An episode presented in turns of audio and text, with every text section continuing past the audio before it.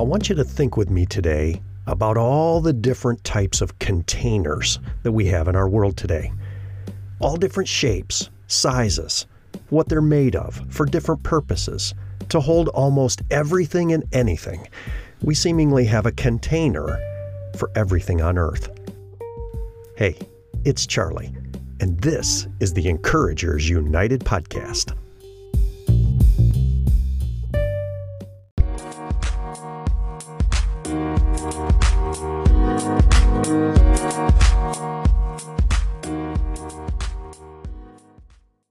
Containers are really useful, right? For preserving things, for separating things, for organizing our lives. A container helps us to transport something or to save it for a time later.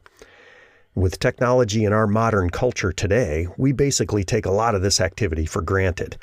Each day we have containers that we transport, we produce goods and put them in. We have a container for everything but not so much in the time of the Old Testament.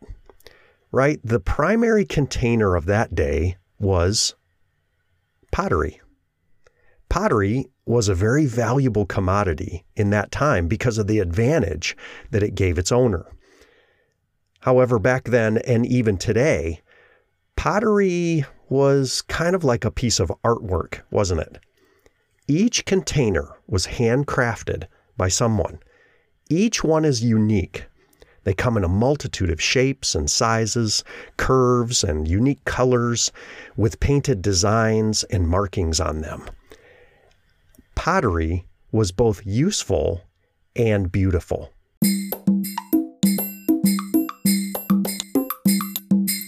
Sometimes in this life, we want to separate the useful from the beautiful, right? The necessary from the elegant, think about it. We build big featureless office buildings and maybe straightforward, ugly factory buildings for our necessary business and our work. And then we build these beautiful museums and church cathedrals to contain the objects that we think are beautiful. Well, I want to draw the parallel here to you as a human being and the people that you're working with perhaps as a teacher, a pastor, or a mentor, or a coach. Each and every human being is an inseparable union of both usefulness and beauty. There's no human being who's not useful with a part to play in what God is wanting to do in the world, right? And there's no human being who is not unique with special lines and colors and forms and giftedness distinctive from everybody else. All this came, became really clear to the prophet Jeremiah. He writes of his experience in the potter's house. The brute fact of the clay, this lump of inert, shapeless earth, right, was shaped for a purpose by the hands of the potter. And then, as it took shape, this realization of the uniquely designed individuality and wide ranging usefulness came to be. And as a finished pot, it was painted, baked, and glazed.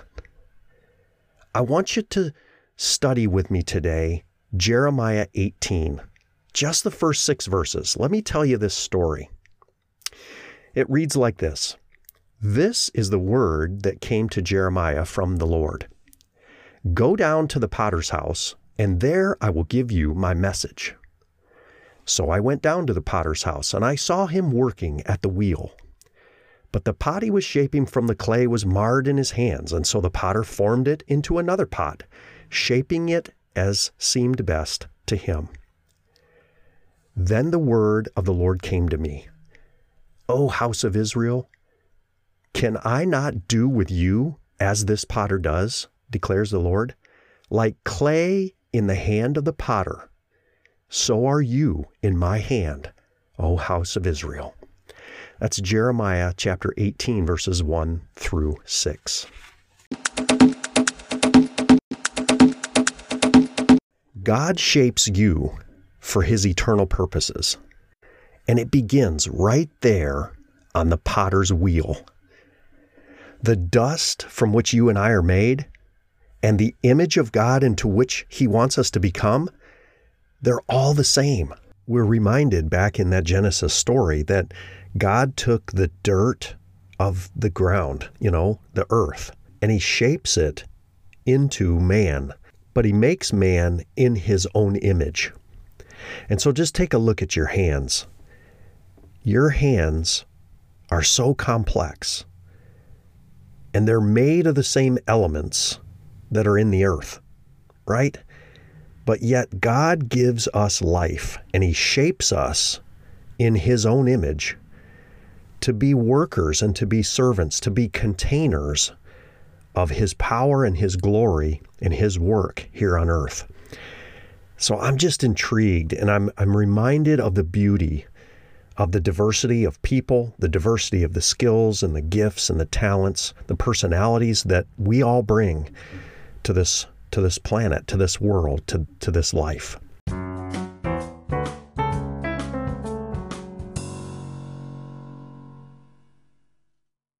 There are some other places in the Bible where this relationship between the potter and the clay are mentioned. Actually, the prophet Isaiah mentions it quite a few times, but I uh, I'm running across Isaiah 64, verse 8. It says, But now, O Lord, you are our Father. We are the clay, and you are our potter. We are all the work of your hand. That drives me to think about unity and the diversity that we see in our world, but it, it's really that we are all created by God. We're all created equal by God. Another great passage uh, in the New Testament was from Paul when he writes to the Romans, Romans 9:20. He kind of asks this rhetorical question, but he says, "But who are you, man, to answer back to God?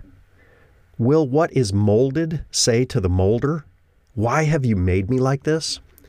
Boy, I've asked that question before, right? God, why did you make me this way? You know, when we see the imperfections and the problems that we face or the weaknesses that we see in ourselves. But who are we, man, to answer back to God and sort of shake our fists and say, Why have you made me like this, God? I don't like the color of my hair, or I don't like, you know, the color of my eyes, or the way my skin freckles in the sunshine. It, it could be any number of just trivial things that we we ask God these ridiculous questions, right?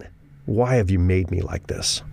One final verse I'll tell you. It's 2 Corinthians 4 7.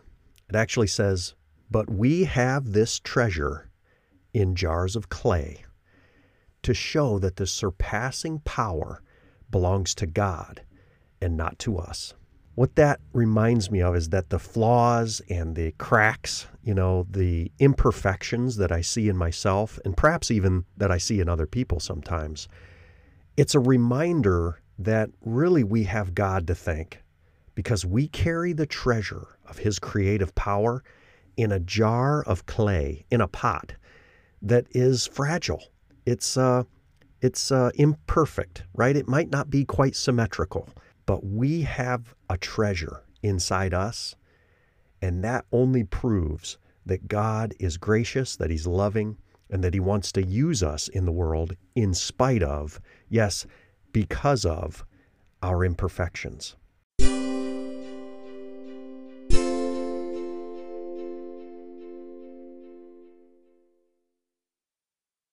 People that we work with, even ourselves, we're in a process aren't we? We're in a process of being shaped, hopefully by God's hand. I want you to look at people with that in mind today. I want you to see that God is working on them, and He may be even using you as a part of that process in their life. I hope that actually I'm a part of that process in your life if you're listening today. So let's work in alignment with God's Holy Spirit, his efforts in other people's lives to see that he's the master potter, that he's shaping our lives every day, and he's using us to shape others through our encouragement, our correction, our leadership. We're all containers of God's glory and his special giftedness. How will you be shaped today? So I hope this has encouraged you today as always, we want you to go make a difference in the world by starting where you are, taking what you have, and doing what you can.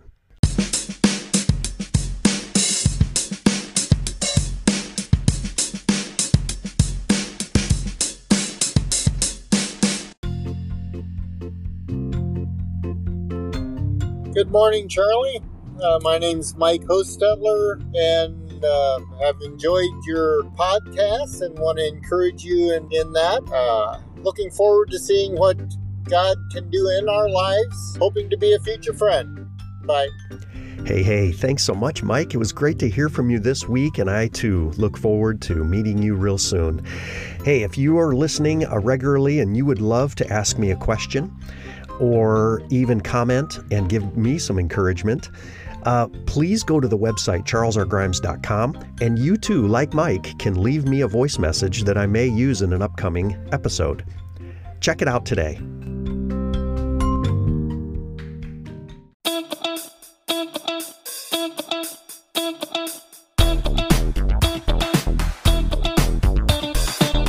Thanks for listening.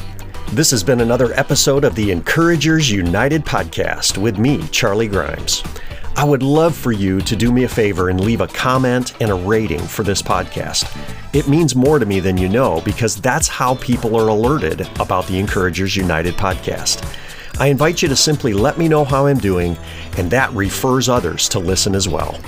I appreciate and read every one of your comments, and I'm trying to make the show better and better each week.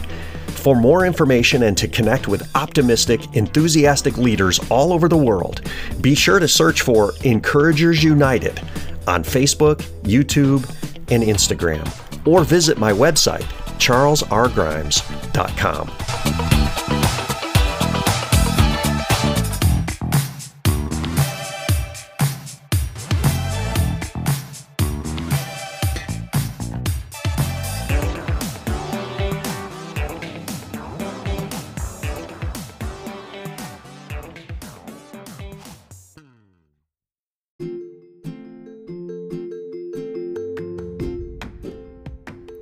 Hi, I'm Heather Erb, and I host the Shine.fm Momcast. It's specifically for moms. Couldn't we all just use a little extra bit of encouragement, maybe a little tidbit of wisdom, or just a different perspective on how moms are doing things these days? Definitely encourage you to check out the Momcast. You can search for us on Spotify, Apple Music, anywhere where you listen to your podcast. Just search for Shine.fm Podcasts.